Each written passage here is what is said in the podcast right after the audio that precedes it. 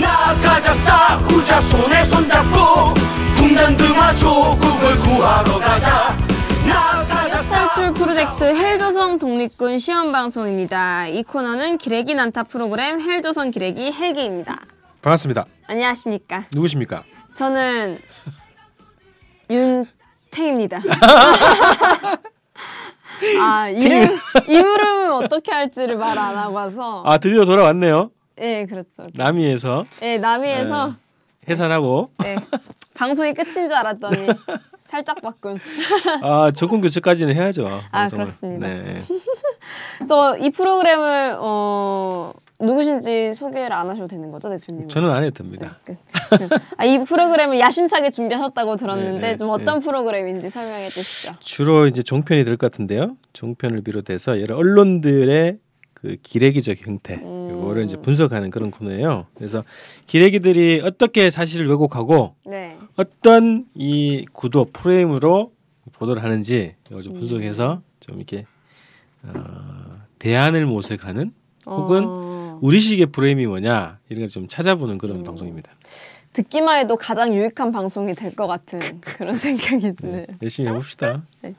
아, 좀 헬조선에선 기자는 없고 기레기만 있어서 네. 저도 또 과감하게 기자직을 때려치고 어. 얼마나 됐죠 지금? 어, 지금 한 두 달 정도 됐습니다. 어, 따끈따끈하시네요. 네. 네. 따끈따끈한. 기자들의 생리를 또 누구보다 잘 알 것 같고 네. 잘 분석해 줄 것 같아요. 예, 노력해 보겠습니다. 네. 그러면 이번 시험 방송 때는 지난 21일에 있었던 민주노총 압수수색과 압수 물품 공개에 대해서 알아보자고 어, 되어 있는데 계속 지금 이어지고 있는데 이, 이 사안이요. 네네 그래서 우선 처음 고부터 한번 어, 어떤 사건인지 한번 정리를 하고 네 분석을 해보죠. 정리 좀 해보면 그 경찰이 그 서울 중구에 있는 민주노총과 금속노조 등 8개 단체의 사무실 12곳을 지난 21일에 압수수색을 했다고 하는데 네. 어, 김대중 정부였던 1999년에 민주노총이 합법 단체로 인정받은 이후 16년 만에 처음 당하는 압수수색이라고 하더라고요. 심지어 이명박 정부 때도 못했던 네, 그렇죠. 아, 더 하네요, 정말 네. 더해.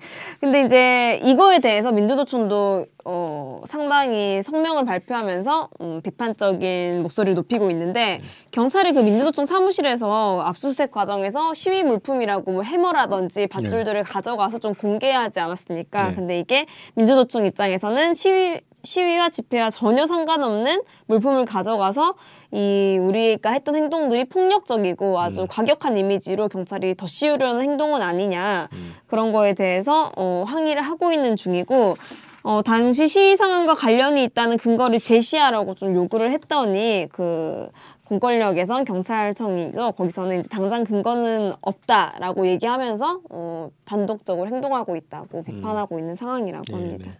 이날 2,400 2,530명이 투입이 됐네요 경찰이. 네, 거의 2,530명이면은 음. 어 제가 덕선여대를 나왔는데 저희의 절반 정도 되는 네. 실제 이 정도 병력도 필요 없는데 그쵸. 어, 의도가 있었던 것 같아요.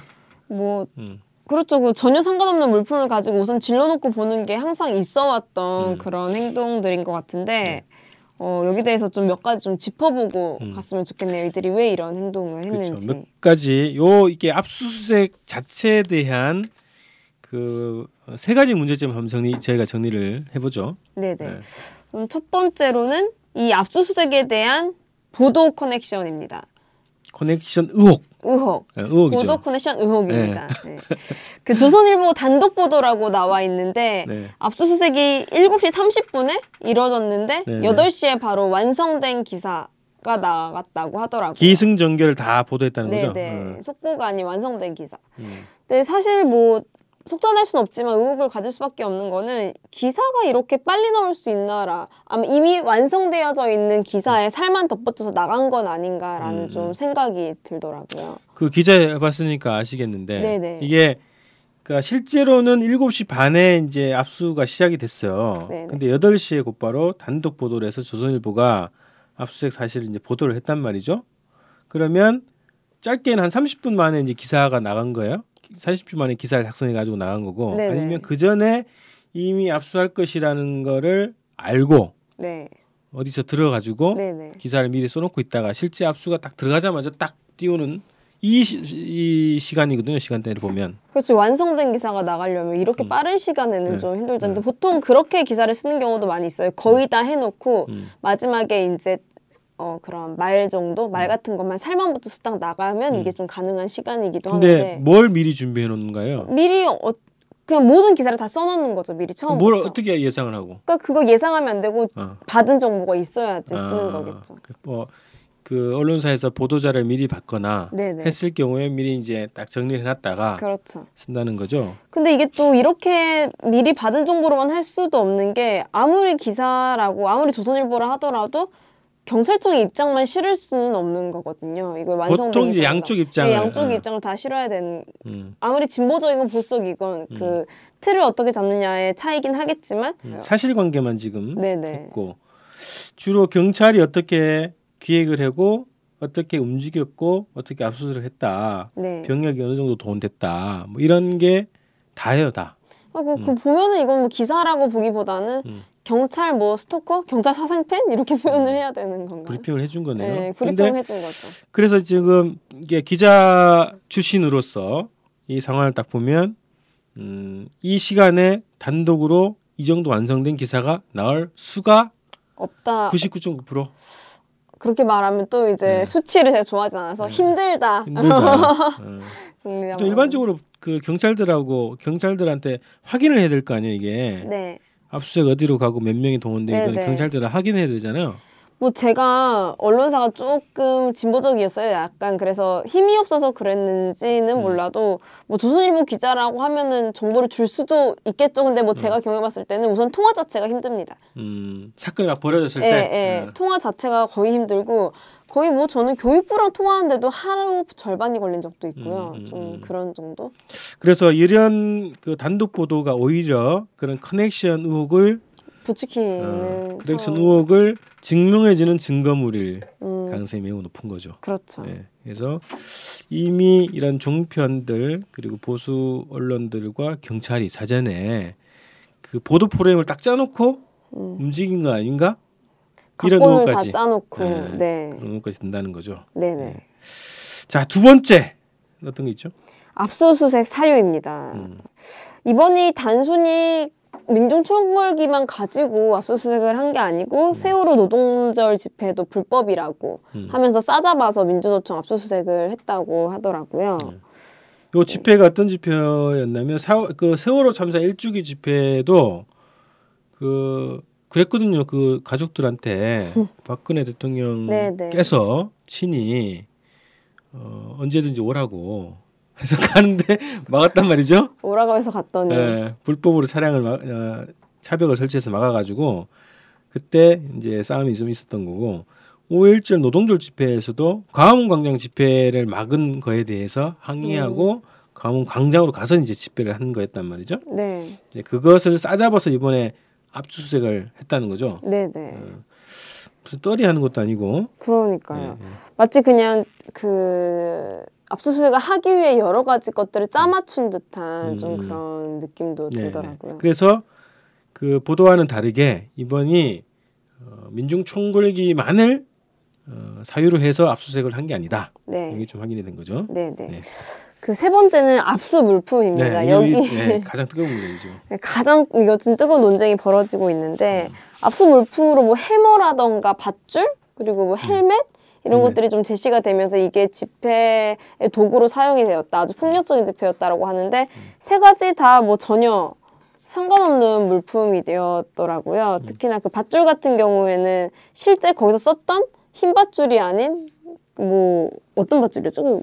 그 색깔 있는 밧줄. 색깔 있는 밧줄을 가지고 그때 사용했던 밧줄이다 이렇게 네. 얘기하고 뭐 손도끼 같은 것도 얼음 깨기 퍼포먼스에 해머를 얼음 깨기 퍼포먼스 사용했던 물품인데 마치 사람들이 해머를 들고 경찰차를 부순 것 마냥 좀 그런 식으로 어, 이 매도하고 네, 그렇죠. 해머는 집회 어, 그런 이제 시위에 들고 나가기 힘듭니다. 무겁죠. 무겁고 그걸로 저기 부수면 다 사진 체증되고 안 돼. 그러니까요. 마음은 그렇다 하더라도 가져갈 수 없는 게 이런 물품들인데 그렇죠. 주로 이제 안정된 기자회견 같은데 퍼포먼스용으로. 쓸 수 있는 거죠.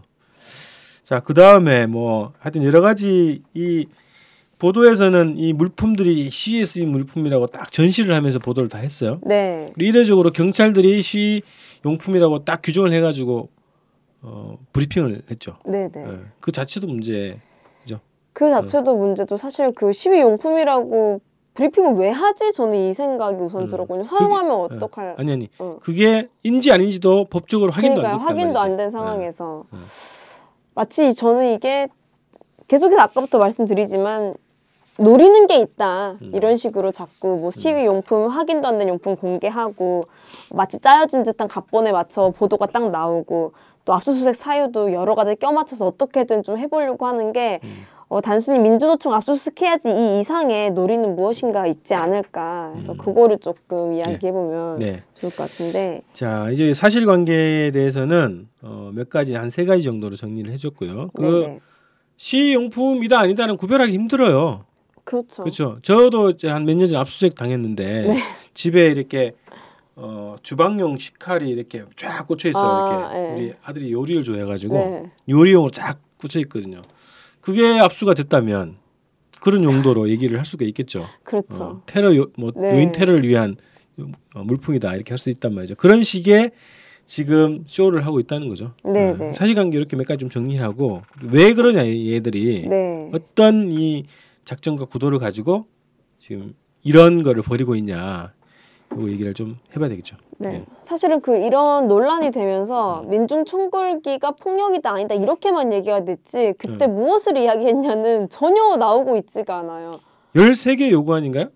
민중 총궐기의 공식 요구안 13개인가요? 13개 정도 될 거야 아마. 저도 많아 가지고 아. 다 뭔지는 모르는데 참 이 이 15만 명의 사람들이 미쳐가지고 갑자기 나온 게 아니고 만약에 음. 폭, 진짜 폭력이었다면 그 이유를 난 저는 그 궁금해해야 된다고 생각하는데 그렇죠. 그런 게 전혀 나와 있지가 않았죠. 음, 그래서 어, 이 요구를 좀 가리고 음. 폭력으로 다 그냥 얼룩진 뭐 집- 시위나 집회로 만들어 버리려고 하는 것은 아닌가. 요구를 음. 아예 드러내지 않으려는 그들의 그런 음모? 뭐라고? 11개? 어, 아, 11개였군요. 11개, 11개. 나는 왜두 개가 더 생각나지? 개인적인 욕망을 두 개를 더 포함시킨. 어, 두 개가 더 생각났습니다. 그래서 지금 뭐 프레임이라고 하면 이런 게 전체를 보여주는 게 아니라 네. 보여주고자 하는 것만 딱 보여주는 게 그쵸, 프레임이잖아요. 그쵸. 그래서 그날의 본질은 뭐냐? 음, 어, 지금의 본질은 뭐냐면 이 박근혜 정부의 폭정과 확정, 그 비상식적인 행위에 맞서서 민중들의 분노가 이만큼 모였고 네. 그것이 이, 표출이 됐다. 근데 이거를 어, 정부 당국과 경찰력이 어, 폭력적으로 진압했다. 네. 이- 이런 거잖아요. 근데 이 언론과 어, 공권력은 이 프레임을 폭력 시위 대 어, 합법적인 진압 네. 걸딱 맞추려고 하는 것 같아요. 그죠? 예.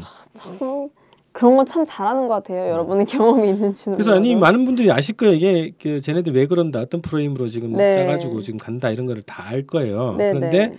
우리가 그 자칫하면 또 그 자다가 코베어 갈 수 있기 때문에 네. 계속 끊임없이 확인해주고 네.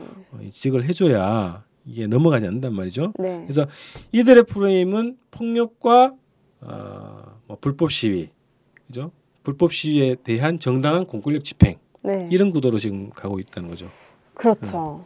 거기다가 플러스 어, 이들은 어, 애초에 폭력 시위를 하려고 작정했던 집단이다. 음, 어, 그리고 이들이 집회를 또 보장을 해주면 또 합법적으로 보장해주면. 또 남장판을 칠 거다 이런 얘기를 음. 할 거라는 거예요. 그래서 결국엔 12월 5일 예정돼 있는 네. 2차 민중 총궐기도 네. 이럴 것이다라고 네. 하면서 네. 자신은 허락해주지 않겠다라는 그렇죠. 집회 시위에 헌법이 보장한 그 자유를 음. 대놓고 무시하는 듯한 발언을 요새 한창 하고 있는 것 같습니다. 그런 게 벌써 이게 보도를 통해서 나오고 있죠. 네네. 어, 뭐가 있었죠? 그 음. 폭력 단체 프레임을 씌우는 그 음. 보도가 네. 우선 있었는데요. 그 국정화를 비롯한 해당 이슈들을 모두 공안 탄압으로 잠식을 시키려고 하고 있습니다. 그래서 어, 2차 민중 총궐기 대회 허가해서 안 된다라고 경찰청장이 최근에 음. 발표를 했고요. 그러면서 이거는 폭력 난동 행위이기 때문에 집회 허가는 내줄 수 없다. 라고 해서 아까 말한 그 프레임에 맞춰가지고 얘기를 하고 있고 경찰청장이 그렇게 어, 허가를 검토하겠다라고 얘기한 거고 검토하겠다고 지금, 예, 했나요? 뉴스타운이라고 이 음. 언론에서 그렇게 주장을 하는 거예요. 음. 허가하면 안 된다. 예, 언론사가 그런 입장을 지금 내고 있고. 아도 허가는 검토해 보겠다. 그렇죠. 어. 어, 박근혜 대통령도 불법 시위는 법치 부정, 정부 무력화 의도가 있다라고 이제 발언을 하면서 네. 어, 상당히 부정적인 입장을 음, 내세우고 있다 하네요. 어, 프레임이 이게 어, 저는 박근혜 대통령이 돌아왔잖아요. 어쨌든 네. 어젠가 그젠가 돌아왔어요.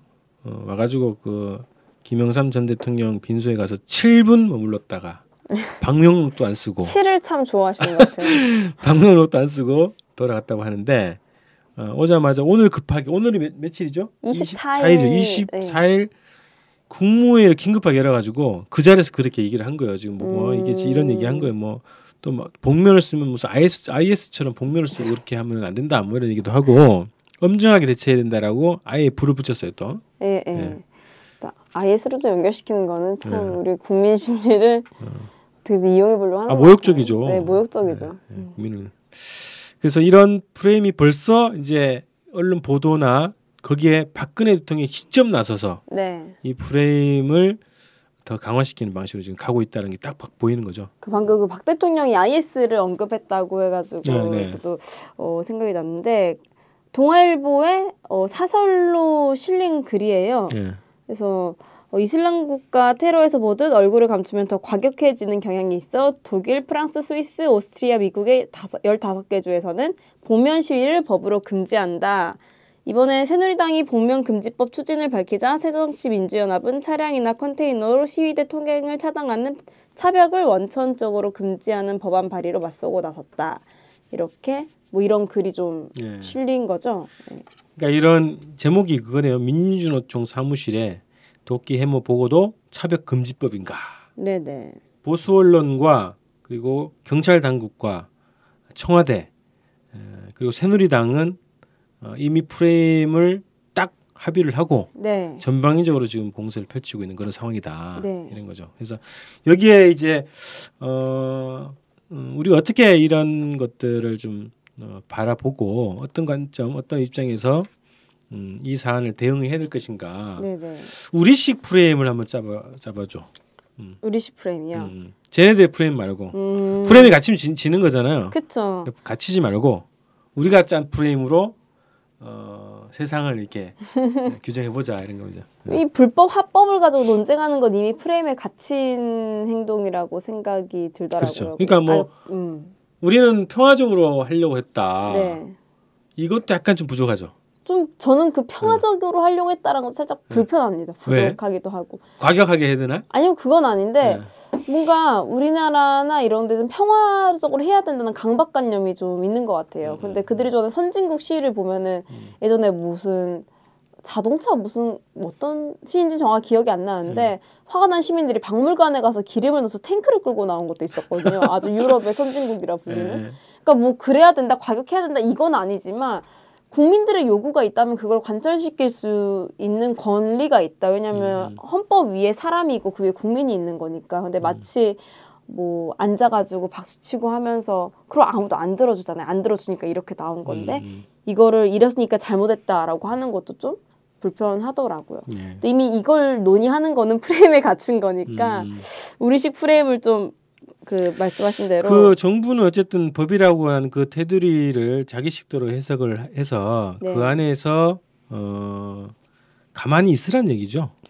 그쵸. 이온 국가를 세월호로 만들려는. 음, 그런 겁니다. 그래서 저희는 이게 그 일단 어, 헌법적 권리를 어, 우리가 이제 인식을 해봐야 되겠다 이런 겁니다. 헌법적 네. 권리가 뭐냐면 국민 행복 추구권, 어, 국민 저항권이라는 게 있단 말이죠. 네, 저항권. 예, 예. 그래서 이 국가가 국민이 만든 거 아닙니까? 네, 그렇죠. 어, 그래서 국가가 국민이 만든 국가가 정상적으로 가기 위해서 국민들은 뭘 해야 되냐? 어, 자기가 만든 국가가 법에 헌법에 맞게 잘 운영될 수 있게끔 어, 역할을 해줘야 되는 겁니다. 네. 그게 권리가 아니라 권리에서만 그치는 것이 아니라 의무다 라는 네, 그런 생각인 거죠. 네, 그런 네. 관점을 가져야 되는 거죠. 네, 국가가 제대로 가지 않으면 국민들은 나서서 바로 잡으려야 되는 의무. 의무가 있다는 거예요. 네, 네. 그래서 어, 우리는 뭐 평화로운 시위 그리고 합법적인 시위를 할 수 있는 권리가 있어 네. 여기에서 그치지 말고 네. 우리는 이 법을 무시하고 어, 위헌적으로 행동을 하고 있는 경찰 당국과 정부 당국에 대해서 그거를 헌법을 지키기 위한 어, 정의로운 행동에 나설 의무가 의무. 있다 네. 이렇게 생각을 해야 될 것 같은 네. 그렇습니다. 예. 사실 그 헌법 수호와 헌법 위헌 간의 뭐 싸움이라고 보면 될까요, 그러면? 위헌 세력에 맞서서 음. 우리가 이제 헌법 수호 세력이 네. 어, 저항권을 발동하고 있는 거죠 지금. 네, 네. 예. 그래서 이 이들의 프레임은 이미 짜져 있단 말이죠. 네, 네. 어, 그래서 그 프레임에 어, 말리지 말아야 된다. 네. 그래서 저는 꼭 이게 어, 폭력적인 시위를 해야 된다 이런 주장은 아닙니다. 어떤 시위 형태든 간에 네. 그것은 국민의 권리자 의무다라고 하는 생각이고요. 네. 그거를 어, 근본적으로 막고 어, 훼손하고 방해하는 그 행위 자체를 우리가 어, 위헌적인 음, 현상으로 보고 네. 어, 싸움을 해야 되는 안 되는 거죠. 시위 방식은 저는 부차적이라고 봐요.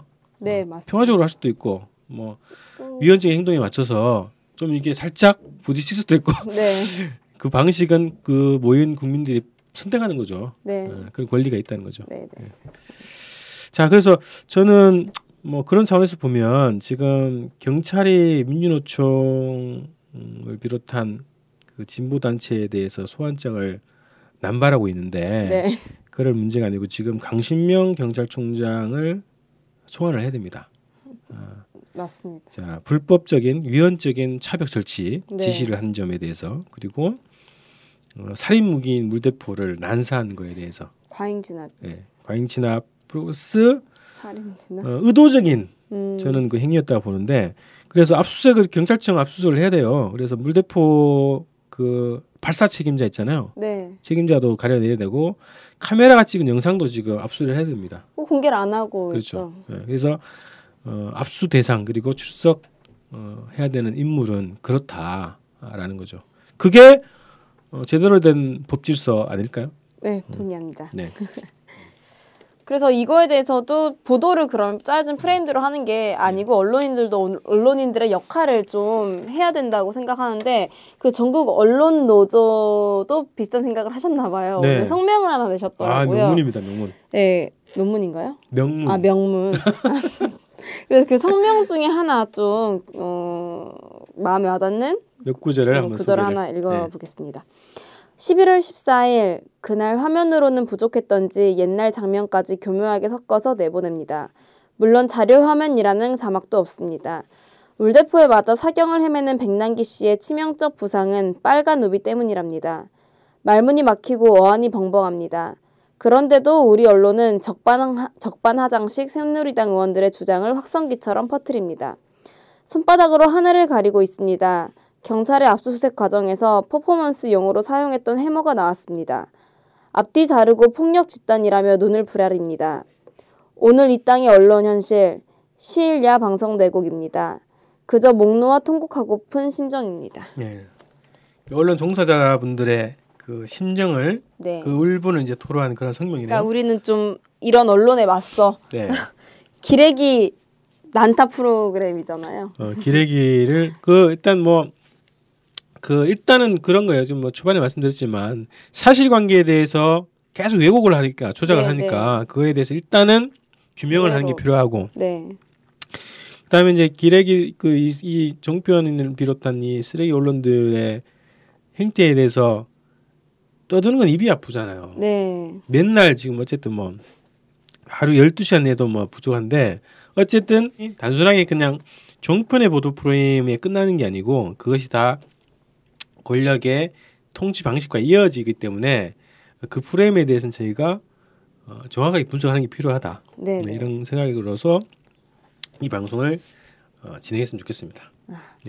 그 프레임을 벗어나는 그날까지 헬기는 계속 뜨나요? 네. 잘 뛰어봅시다 한번. 네, 좋습니다.